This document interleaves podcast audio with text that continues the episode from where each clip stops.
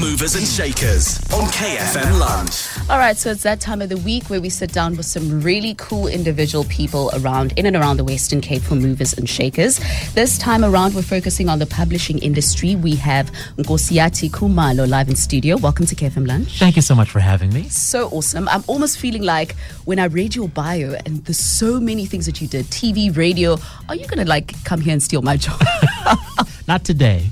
Not it's today. only Tuesday. That's So- an, not a good thing to do on a Tuesday. Not a good thing at all. So good to have you. So the publishing industry, was it always like number one on the cards or how did you end up in there? You know, it's so strange because I had so many different interests that I really had to figure out what I like to do as a person and how I like to feel. Um, and all that boiled down to was meeting people and telling their stories. Um, so when I looked at what to study and what career path to pursue, it really led me towards media. Now, I've been reading everything I could get my hands on from a young age. Mm. My family was a very media friendly household. We all watched the news together. So it all kind of combined into this hunger for the news and that kind of mm. world combined with me wanting to tell people stories and really just being someone who loves people and loves meeting them and learning those stories. Um, and that's kind of how I got to where I am now. Very, very interesting upbringing as well. I Yeah. mean, you grew up, uh, you were born in Swaziland. That's right. Stayed how many years in the States? 18. Wow. So this accent is real. I didn't buy it on eBay. Okay. Thank you for that information. And then how many years in the mother city? So I've been here now for seven and a half years. Awesome. And how do you feel about the traveling and staying in different parts of the world? Do you, th- do you feel that that's contributed uh, to the person that you are today? I definitely think so. I think it makes for such an interesting intersection of identity that so many people can relate with, actually, because maybe their parents are from one part of the world and someone else is from another, and you kind of create your own mix of who you are.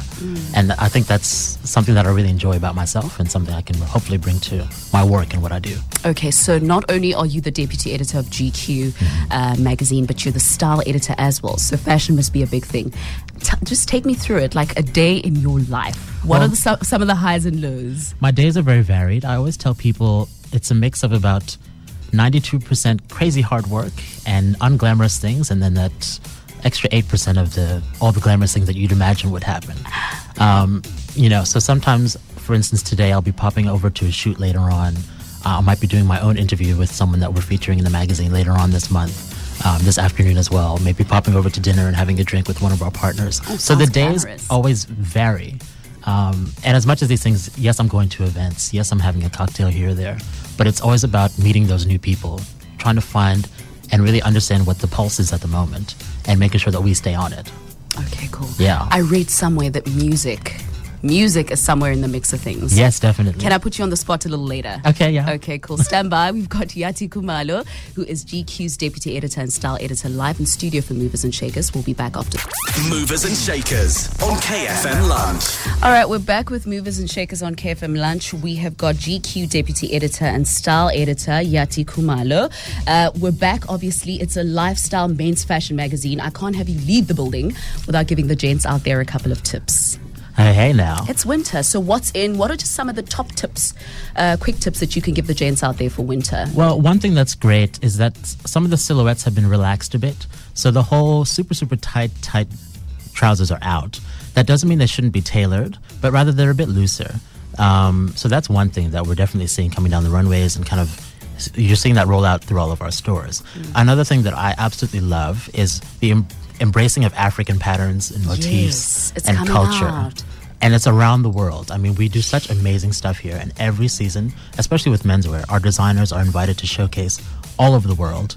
Um, and some of those international designers are even picking up on those motifs. Christian Louboutin actually just launched a bag line, of, I think in May, that supports designers in Western Africa. Um, so people are really hungry for that, and the more of that, the better. And there's such amazing ways in which to incorporate that into your everyday wardrobe too. Some of the designers based in Joburg, actually, we just featured them for SA Fashion Week. I'm thinking of Zama Swazi right now. Um, Just does really fantastic um, suiting that's so African and so chic at the same time, and it's a great combination and something that can really work for men out there. Nice. Yeah. Hope you jotted that down. Uh, so, listen, amongst a lot of the other things that you've done, um, music is right up there. Right up You're like a jack of many trades. Music, backing vocals for Karen Zoid, backing vocals for Josh Groban. I mean, Yeah. hello. Yeah. I got to put you on the spot. Do you want to? Do you want to serve us something on lunch? I can, I can. I just need to clear my throat real quick. But uh, you ready? I'm ready. If the fish swam out of the ocean and grew legs and started walking, and the apes climbed down from the trees and grew tall and started talking, and the stars fell out of the sky, and my tears rolled into the ocean. Now I'm looking for a reason why you even set my world into motion. Cause if you're not really here, then the stars don't even matter. Now I'm filled to the top with fear that it's all just a bunch of matter. Cause if you're not really here, I don't wanna be either. I wanna be next to you. Black and gold, black and gold, black gold. I love it.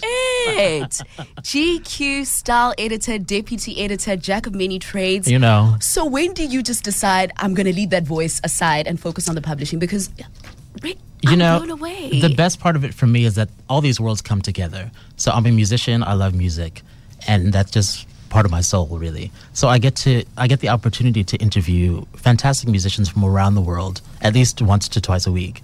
And that's such a great opportunity for me personally to learn from some of my idols and really incorporate what they do into how I form my music, as well as make for such an insightful interview. And I can go a bit deeper with them because I understand the process of recording in studio. I understand what it's like to tour. Um, and they give such great feedback when you really know their journey. It makes such for such a personal and warm interview every time. Jill Scott was that way. Oh, wow. SWV this year at the Jazz Festival was that way. Uh, I've spoken to Ciara. You know, it's it's just a great and so many great local musicians, of course, definitely. Um, Jimmy Nevis all the time, really. I mean, we're old pals by now. My dear friend Lana Krauser, who's just doing amazing things.